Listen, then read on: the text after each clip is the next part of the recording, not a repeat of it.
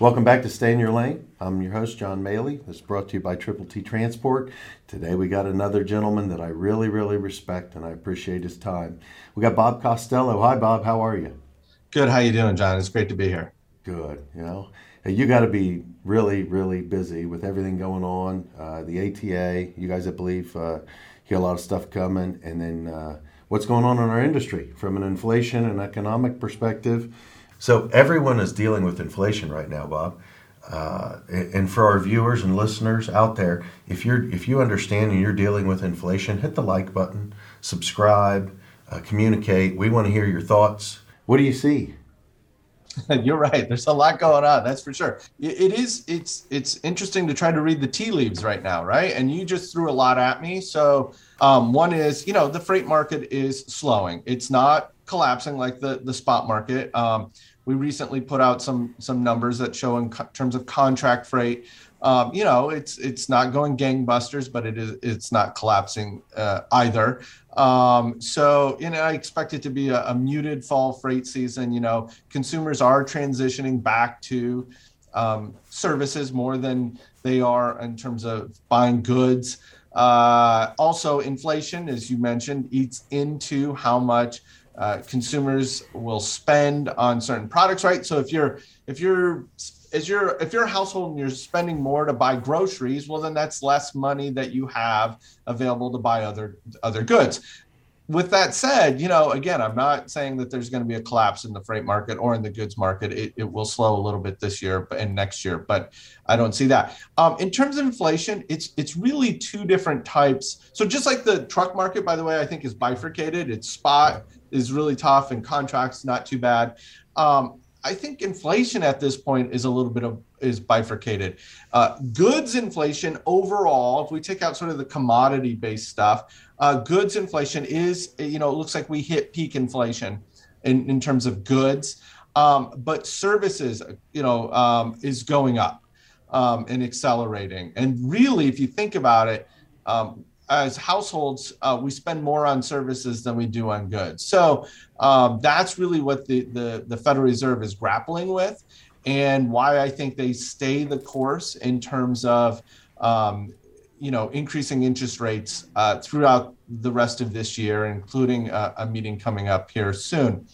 Um, energy markets, as you mentioned, really interesting, and and and and so I guess what I'm trying to say is, you know, one of the things is um, going on is Europe is is weaning itself off of Russian energy, right? It's right. not there yet. And one of the things that they need is not only LNG from the from the US, but they are going to need more diesel from the US. Well, diesel inventories in the United States are very lean. And we're coming into, I mean, it's starting to really cool off. You can tell by my attire here and uh, and that means we need um, not only diesel to haul freight around, but we need a diesel in the Northeast to heat a lot of homes. And so I think there's going to be some upward pressure on uh, this winter, um, not only on prices, but we may see. Um, you know, I don't want to cause any panic. I, I'm not saying we're going to see shortages, but one of the things this administration is grappling with is do we put an end to diesel exports? And and yet that's a tough thing to do because it's our allies in Europe that are going to need it because they're weaning themselves off of Russian uh, diesel and other energy uh, uh, goods and products. So I think the energy market is something that people need to watch as we go forward through the rest of this year and early next year because it could get really interesting. Um, I saw last night uh, that uh, we were at a 50 year low on our reserves. Yeah, that's the Strategic Petroleum Reserve. And the administration decided to help with uh, with oil prices that they were going to dump that oil onto the market for additional supply. Um, of course, OPEC Plus has decided that they were going to cut. Now, listen, in reality, they were not producing all that they could Okay, they weren't there anyway. So I don't know how much of that reduction is real and how much of it's more of a, a signal to the market from their perspective.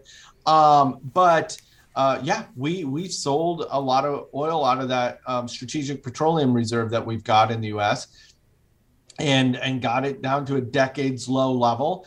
And should again, this is you know I don't I don't think we're going to be there, but um, should there be any problems this winter, um, we don't have a lot of supply in that uh, left. So that'll be interesting. And then what does the government do when they go to restock it, right? Then they're buying more oil off of the market, and that's going to drive up price. So um, there's some things that are, you know, energy policy this this fall and winter into next year is really going to be interesting. You know, one last thing on this, uh, John, is is you know um, uh, our shale oil, right? I mean, we're we can produce more. Um, although it seems to be leveling off here. Um, remember when you you know when the Saudis pump oil, I mean, they're making they make money at just a few dollars a barrel. I mean, it's quite remarkable. It's easy to get it out of the ground there. Shale's not that way, right? Shale's right. a lot more cost uh, and production intensive uh, than uh, it's gotten better over the years, but it's still a lot more than say in Saudi Arabia. So, um, you know, they they make more. You know, the price of oil uh, has to be higher for us to be able to pump. But at the end of the day, it's refining capacity that is really limited in the US and in Europe. And in Europe, it's limited because they just relied on, on Russia. Russia produces a lot of diesel, and they were just sending straight diesel to Europe that they're not going to have anymore. And they re- were relying on that um, come early next year. Uh, in the U.S., we haven't built a new refinery in I don't know two and a half decades. And yes, right. we've reduced refineries. We've gone down, right? We've we well, have less. Yes, we have less. Now it doesn't mean that those the, the ones we have those have expanded production, right? Okay. So, but we do have fewer of them. Well, and, and think about this. Forget all the red tape.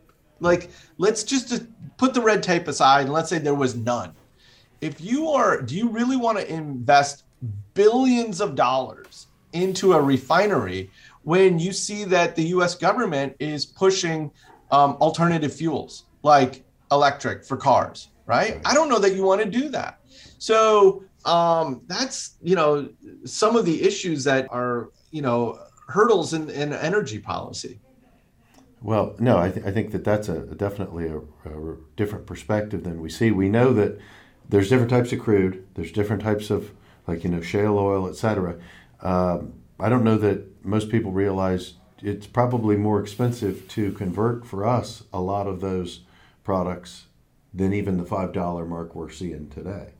Yeah. So you know you bring up a good point, and that is we our refineries because for years and years we we got our crude oil from Venezuela. Um, that's heavy sour crude. Our refineries are set up to to refine heavy sour. When you frack or and you get oil from shale, it tends to be light, sweet crude. So what we're we do is we will import not from Venezuela anymore, but we will import the heavy sour and we will export the light sweet because our refineries are not set up to refine the oil that we generally uh, produce. One of the things the administration has talked about, and it's very controversial, um, is okay, do we put some pressures on Venezuela to make some changes in their uh, with their government, in their society, and then we would start buying, uh, allow the purchases of Venezuelan oil again. So that's also something that, uh, in terms of energy policy, they're looking at. Yeah, but that doesn't happen overnight. No, it doesn't. I mean, you know, like you said, changes in policy, you know, three to five quarters we're coming up on you know the three quarter mark when when interest rates started to be bumped. By yeah, the year, yeah. I mean, I guess that three quarter point. Yeah, I mean, listen, if you're if you're talking about maybe GDP and all, I think the GDP in the third quarter is going to be pretty, is going to be not bad. I think the likelihood of a recession happening, um, and I think that has definitely gone up, and and I would say is probably the baseline forecast right now is for a shallow, uh, a, a, a not a, a very not a terrible recession, right? But a recession nonetheless is probably early next year, and it's going to be relatively short um, the way we stand. But we've seen the most aggressive interest rate hikes that we have seen in decades. Right. And it is, I mean, really only uh, the early 80s and the early 70s is even matching is, is surpassing it otherwise it's the most aggressive we've seen so that's going to it takes six to nine months to fully when when interest rate hikes go into effect the full ramification of that doesn't hit for six to nine months so we've still got a lot of that to go that's why i think it's early next year when you start to see a, a moderate recession yeah definitely um, I, I think the the reality is in the trucking industry, I don't think we're going to see diesel come down. Uh, if anything, I think I, I would be guessing it's going to go up for a while, especially through the winter and into the spring.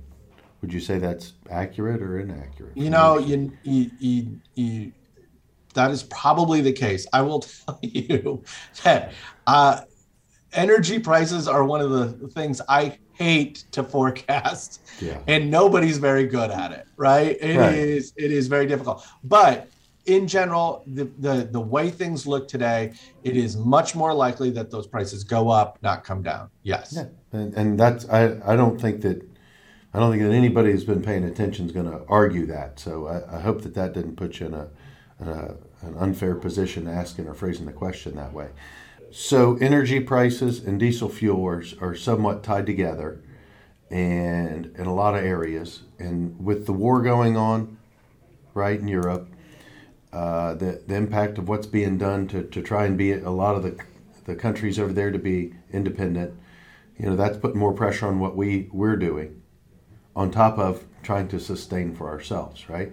Yes. So it's, uh, it's a big picture Definitely. Thank you for sharing that with it's us. It's a global, you know, everybody asks, you know, is, is the US energy independent? No, we're not. Okay. Even because of the things I talked about earlier, we do produce a lot of oil, like in the top three in the world, but we export a bunch of that and we import as well. So we are interdependent. We're not energy independent as a result. Right. And that makes sense. When you said uh, we've kind of peaked on inflation, you think it's you know for most durable goods? Listen, I think inflation is going to stay overall going to stay stubbornly high. Okay. Um, but I do think there are there are signs that in the goods side of the economy and, and outside of commodities that we have seen what we call peak inflation. In other words, the year over year gains are are have hit their highest level and it's coming down. But it doesn't mean that it falls significantly either right? So we've hit what we call peak inflation on the good side. I don't know that we've hit peak inflation on on the uh, services side. Services side. Yeah. Right. That may still be coming.